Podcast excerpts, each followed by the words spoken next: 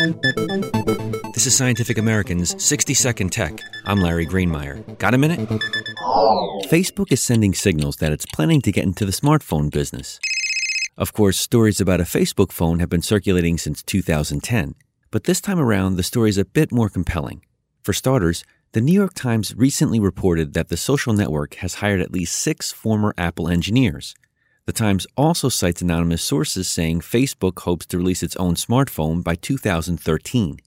Also new, Facebook is now a public company, a public company whose stock price has dropped steadily since its IPO.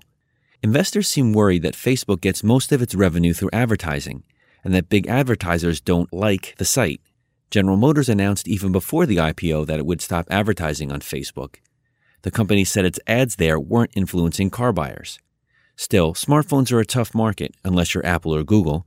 BlackBerry maker RIM is tanking because it couldn't compete with the iPhone or Android phones. And BlackBerry had a huge head start. At least Facebook knows where it can go to hire experienced smartphone engineers. Thanks for the minute. For Scientific American 60 Second Tech, I'm Larry Greenemeier.